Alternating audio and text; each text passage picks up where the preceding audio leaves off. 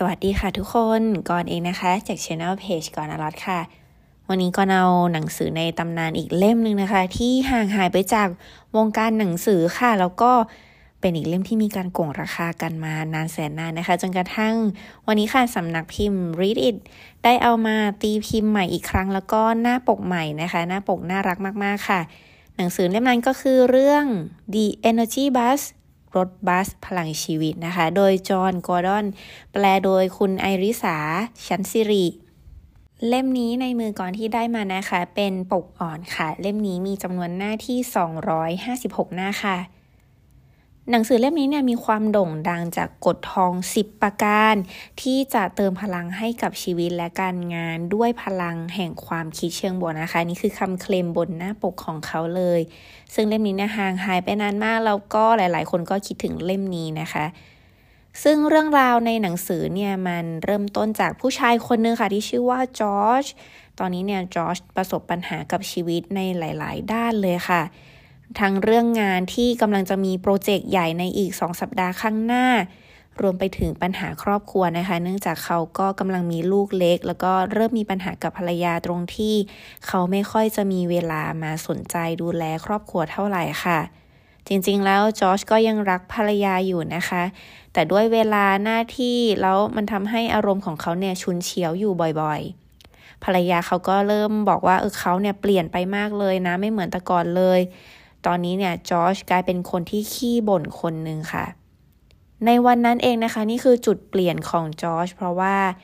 ยางรถแตกค่ะทำให้เขาไม่มีรถที่จะขับไปทำงานได้ตามปกติเหมือนอย่างทุกวัน คราวนี้เนี่ยก็หงุดหงิดกว่าเดิมค่ะ ไม่เคยทำอะไรแล้วได้ดั่งใจเลย วันนี้เนี่ยทำไมพระเจ้าต้องมาลงโทษมารังแกเขาด้วย โลกทั้งโลกเนี่ยสมคบคิดกันสร้างความลำบากให้เขา ทำไมโลกนี้นี่ช่างโหดร้ายแล้วก็ไม่มีอะไรดีเลยนะ ไม่มีใครเข้าข้างเขาเลย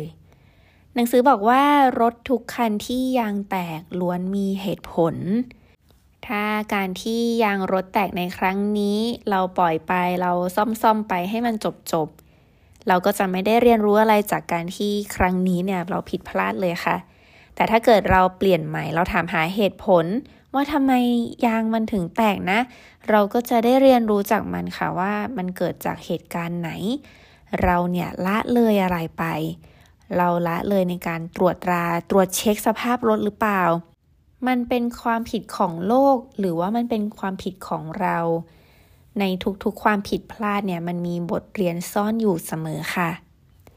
เหตุการณ์ที่รถยางแตกนี้นะคะทำให้จอชเนี่ยจะต้อง แกมโดนบังคับว่าต้องไปขึ้นรถบัสค่ะไปทำงาน ซึ่งรถบัสคันนี้นะคะ ที่เขาได้เดินขึ้นไปเนี่ยมีคนขับเป็นผู้หญิงชื่อว่าจอยเขาพบว่าผู้หญิงคนนี้เนี่ยทำไมมีพลังงานเยอะเหลือเกินนะแค่เราเนี่ยเดินขึ้นไปเธอก็ส่งยิ้มมาให้แบบโลกสว่างวาบเลย เป็นผู้หญิงที่แจ่มใสมาก แล้วก็รับรู้ได้ว่าเป็นคนที่คิดดีนะคะ มีประกายบางอย่างที่เวลาพูดคุยด้วยแล้วก็รู้สึกว่าอุ่นใจ ถึงแม้ว่าจะเป็นคนแปลกหน้ากันแต่แค่ได้คุยกันบางประโยคก็รู้สึกว่าได้พลังงานบวกจากจอยมาค่ะ แล้วหลังจากนั้นเองนะคะ ในทุกๆวันที่ขึ้นรถบัสแห่งนี้เนี่ย จอยก็จะมีรอยยิ้มให้เขาโดยเสมอเหมือนกับว่า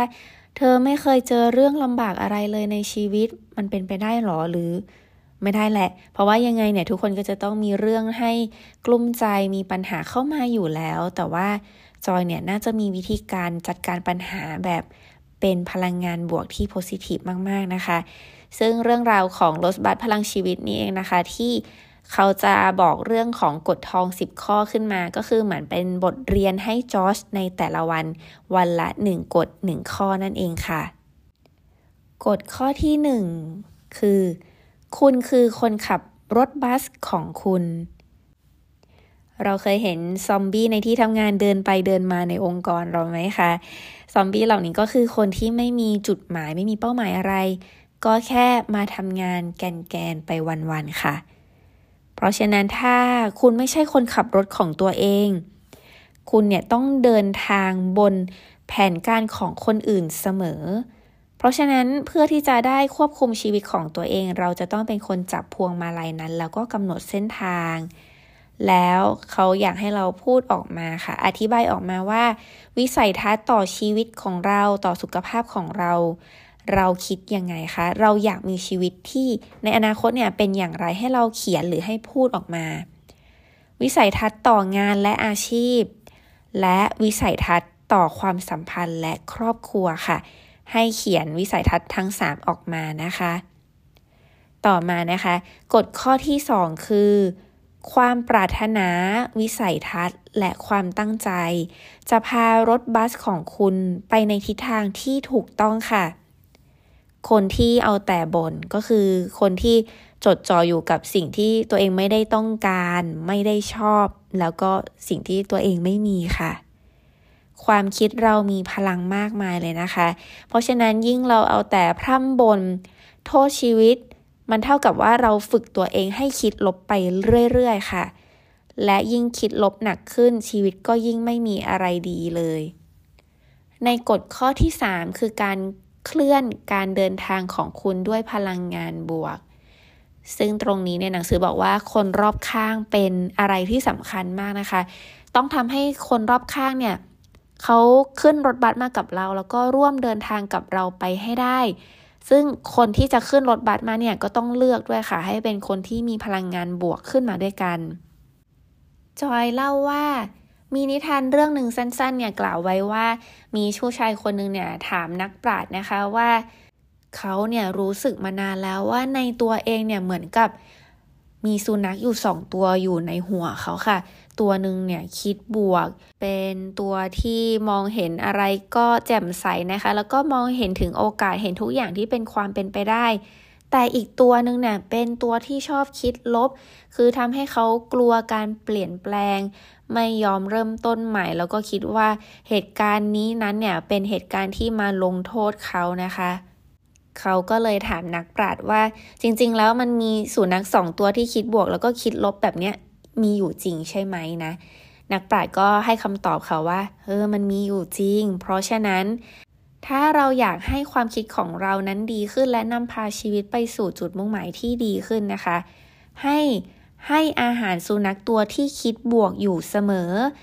สุนัขตัวคิดบวกที่ได้รับอาหารได้รับการฝึก มันก็จะชนะอีกตัวหนึ่งจนได้ค่ะ และกฎข้อที่ 4 คือ เชิญคนขึ้นมาบนรถบัสของคุณ และบอกเล่าวิสัยทัศน์เกี่ยวกับหนทางข้างหน้าให้กับพวกเขาฟังค่ะ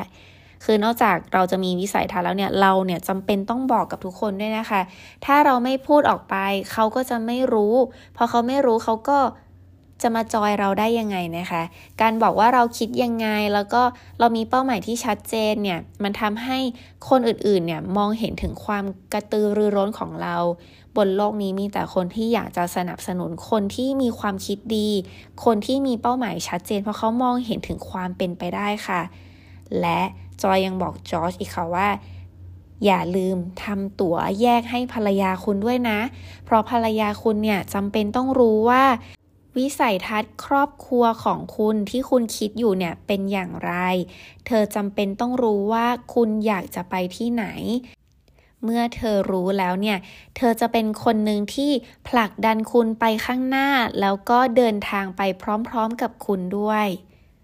ซึ่งหลังจากนี้เองนะคะที่จอร์จเนี่ยก็เอากฎข้อ 4 ไปลองใช้ดู แล้วก็เจอปัญหาด้วยค่ะว่า มีเพื่อนร่วมงานบางคนเนี่ยที่เอาด้วยแล้วก็บางคนก็ไม่เอาด้วยนะคะ ปัญหาเนี่ยคือ คนที่ขึ้นรถบัสขึ้นมา บางส่วนเป็นคนคิดลบค่ะทุกคน แล้วคนบางส่วนก็ไม่ยอมขึ้นรถบัสของเขานะคะ เขาก็เลยไปถามจอยอีกครั้งในวันรุ่งขึ้นค่ะ จอยก็มีข้อคิดในวันถัดมาคือกฎข้อที่ 5 อย่าสิ้นเปลืองพลังงานไปกับคนที่ไม่ได้ขึ้นมาบนรถบัสของคุณ ยอมรับเถอะค่ะว่าเราเองก็ไม่สามารถที่จะไปคุมรถบัสของใครได้เหมือนกัน เราเปลี่ยนใจเปลี่ยนความคิดใครไม่ได้ค่ะ เพราะฉะนั้นไม่โฟกัสคนที่ไม่อยากขึ้นรถของเรานะคะ คนที่เขาอยากจะเดินทางไปกับเราเนี่ย เราควรจะให้ความสำคัญกับพวกเขา อย่าละเลยพวกเขาไปแล้วก็มัวแต่ไปสนใจ พยายามที่จะฉุดกระชากลากถูนะคะ ให้คนที่เขาไม่เอากับเราเนี่ย พยายามที่จะดันเขาขึ้นมาบนรถให้ได้ จนกลายเป็นว่าไม่สนใจคนที่อยู่บนรถบัสของเราเลยนะคะ และในวันถัดมาค่ะ เขาก็เอาเรื่องนี้เนี่ยไปลองปรับดูนะคะ วันต่อมาค่ะ ก็ยังเพบว่ามันยังมีปัญหาอยู่นะ เพราะว่ามีเพื่อนร่วมงานบางบางคนนะคะที่พูดจาบั่นทอนเหลือเกินเนี่ยเขาก็เลยรู้สึกท้อแท้ค่ะ จอยก็เลยให้กฎข้อที่ 6 ขึ้นมาคือ ติดป้าย ห้ามผีดิบดูดพลังงานขึ้นบนรถ อันนี้เนี่ยอาจจะต้องบอกว่าคนจิตอ่อนนะคะหรือว่าคนที่ท้อแท้หรือเสียกำลังใจง่ายเนี่ยยากหน่อยหนึ่งค่ะ เพราะว่า ต้องเข้มแข็งพอที่จะบอกทุกคนได้ว่า คุณเนี่ยไม่อนุญาตให้ใครคิดลบบนรถของคุณเด็ดขาด ทุกคนเนี่ยที่มาร่วมเดินทางกับเราจะต้องคิดบวกและพร้อมที่จะสนับสนุนกัน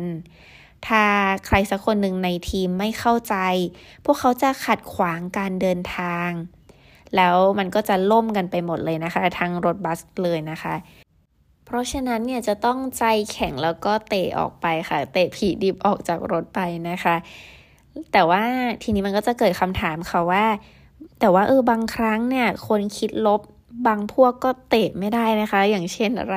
อย่างเช่นเจ้านายบางคนที่แบบ toxic toxic ใช่ไหมคะ หรือว่าคนในครอบครัวบางคนที่บางทีเขาอาจจะแบบไม่ได้สนับสนุนเราขนาดนั้นนะคะ ซึ่งตรงนี้เนี่ย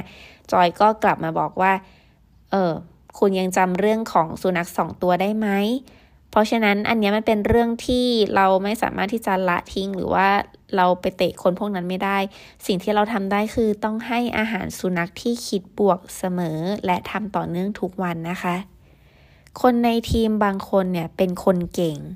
แต่เป็นคนเก่งที่คิดลบ อันนี้ก็น่าเสียดายอีก คือ ถ้าเกิดเราเอาเขาขึ้นมาบนรถนะคะ เราจะได้คนที่เก่งจริงค่ะ แต่ เราก็ได้คนที่ท็อกซิกโดยการกระทำบั่นทอนเราไม่เชื่อมั่นในตัวเรานะคะ ถ้าปล่อยให้คนเหล่านี้เนี่ยมามีอิทธิพลกับเรามาก คนประเภทนี้เนี่ยก็จะทำแบบนี้กับเราไปเรื่อยๆนะคะ แล้วในที่สุดค่ะวันหนึ่งเราก็จะยอมรับในสิ่งที่เขาพูดแล้วก็ทำกับเรา ตรงนี้เองค่ะจอยบอกว่า เพราะฉะนั้นเนี่ยถ้ามองในมุมนี้ไม่ต้องเสียดายคนเหล่านี้ คนเก่งแต่ท็อกซิกก็ไม่ควรเอาไว้บนรถเหมือนกัน คนเหล่านี้คือคนที่ไม่ได้สนใจจะช่วยให้ทีมประสบความสำเร็จค่ะจอชเนี่ยก็เลยเอากฎทั้ง 6 ข้อนี้นะคะ ไปใช้ในทุกๆวันเลยค่ะ จอร์ดรู้สึกได้ถึงความเปลี่ยนแปลงภายใน เขารู้สึกดีขึ้น เขาไปทำงานแบบมีความสุขมากขึ้น แล้วผู้คนรอบๆตัวเขาก็รู้สึกถึงความแอคทีฟแล้วก็ความสดใสของเขาด้วยนะคะ เมื่อทุกคนมองเห็นความเปลี่ยนแปลงของเขาไปเนี่ยก็รู้สึกบวกกับเขาด้วย รู้สึกว่าเขาต้องมีอะไรดีๆ แน่เลยนะคะ ก็เลยเข้าหาเขามากขึ้นค่ะ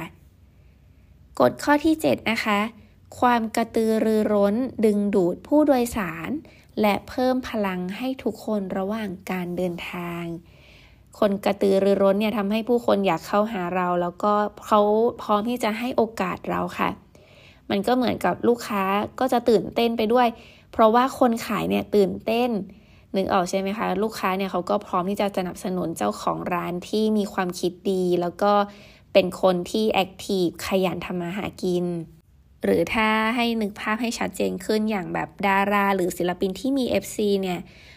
ถ้าเขาเป็น FC ที่เหนียวแน่นเนี่ยก็เป็นเพราะว่าเขาเห็นว่าบุคคลที่เขาติดตามอยู่ศิลปินหรือดาราเหล่านั้นเนี่ยมีความขยันแล้วก็ พัฒนาฝีมือนะคะ ให้ผลิตผลงานออกมาได้ดีมากยิ่งขึ้นไปเนี่ย พวกเขาก็พร้อมที่จะสนับสนุนค่ะ กฎข้อที่ 8 รักผู้โดยสารของคุณ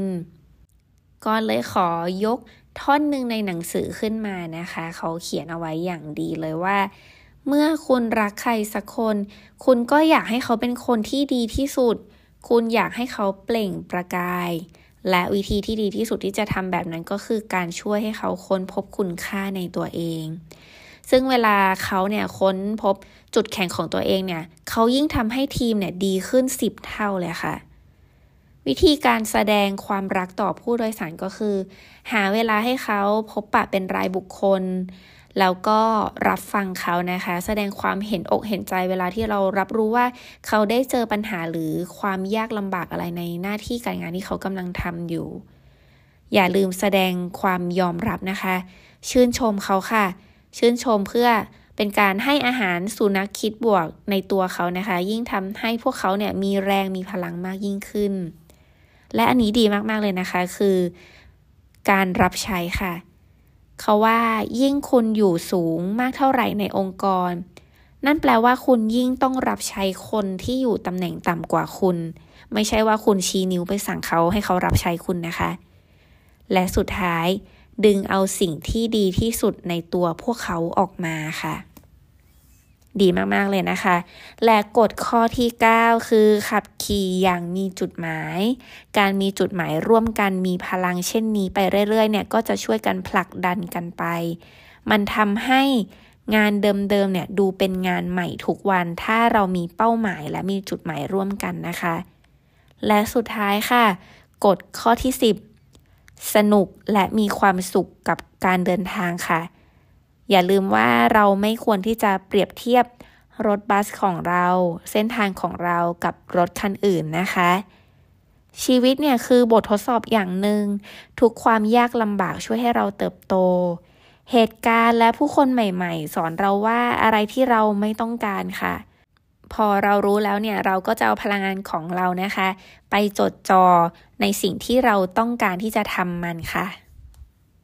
ซึ่งสุดท้ายแล้วนะคะจอร์จเนี่ยก็เอากฎทองทั้ง 10 ข้อจากรถบัสพลังชีวิตแห่งนี้นะคะ ไปใช้ในทั้งทุกความสัมเอ่อทุกทุกด้านของเขาเลยไม่ว่าจะเป็นความสัมพันธ์ ความรักครอบครัวกับลูกๆ รวมไปถึงที่ทำงานกับเจ้านายเขากับลูกทีมของเขาเนี่ยซึ่งจอร์จเนี่ยก็พบว่ามันเป็นกฎทอง 10 ข้อที่ช่วย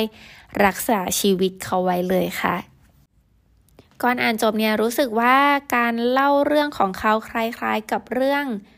leadership and self deception getting out of the box นะคะ หรือในชื่อภาษาไทยของเล่มนี้ก็คือ วิธีพาตัวเองออกจากกล่องใบเล็ก ซึ่งก่อนเองก็เคยรีวิวไว้ในช่อง YouTube Channel ด้วยนะคะ เป็นหนังสือเล่มไม่หนาเล่มเล็กหน่อยนะคะ อ่านจบไวเล่มสีฟ้า ซึ่งเล่มนี้เนี่ยกับเล่มเอ่อ The Energy Bus เล่มนี้นะคะ เขาก็จะเหมาะกับการเอาไปใช้ในทีมที่ทำงานแล้วก็คนในองค์กรนะคะ ซึ่งเหล่านี้เองนะคะ มันก็ไม่ได้เอาไปใช้แค่เรื่องการทำงานอย่างเดียวเอาไปใช้ในเรื่องของความสัมพันธ์ ก็ดีมากๆ เช่นเดียวกันค่ะก่อนขอบคุณทุกคนนะคะ ที่รับฟังกันมาจนถึงตรงนี้เลย แล้วก็ถ้ามีอะไรแนะนำติชมมาบอกกันได้เสมอนะคะก็เนี่ยจะทำทางช่อง YouTube Channel กอนอลอตเป็นหลัก แล้วก็มีเอ่อทำเพจ Facebook แล้วก็ Instagram ด้วยค่ะ หวังว่าวันนี้ที่เล่าไปนะคะ ก็จะเป็นประโยชน์ให้ทุกๆคนในการเอาไปปรับใช้ในชีวิตนะคะ หรือถ้าจริงๆ แล้วมันมีรายละเอียดที่เยอะกว่านี้มากๆเลยนะคะนี้ก่อนก็คัดเอา 10 ข้อจากในหนังสือมาเล่าคร่าว ๆ ให้ทุกคนฟัง ถ้าใครสนใจอยาก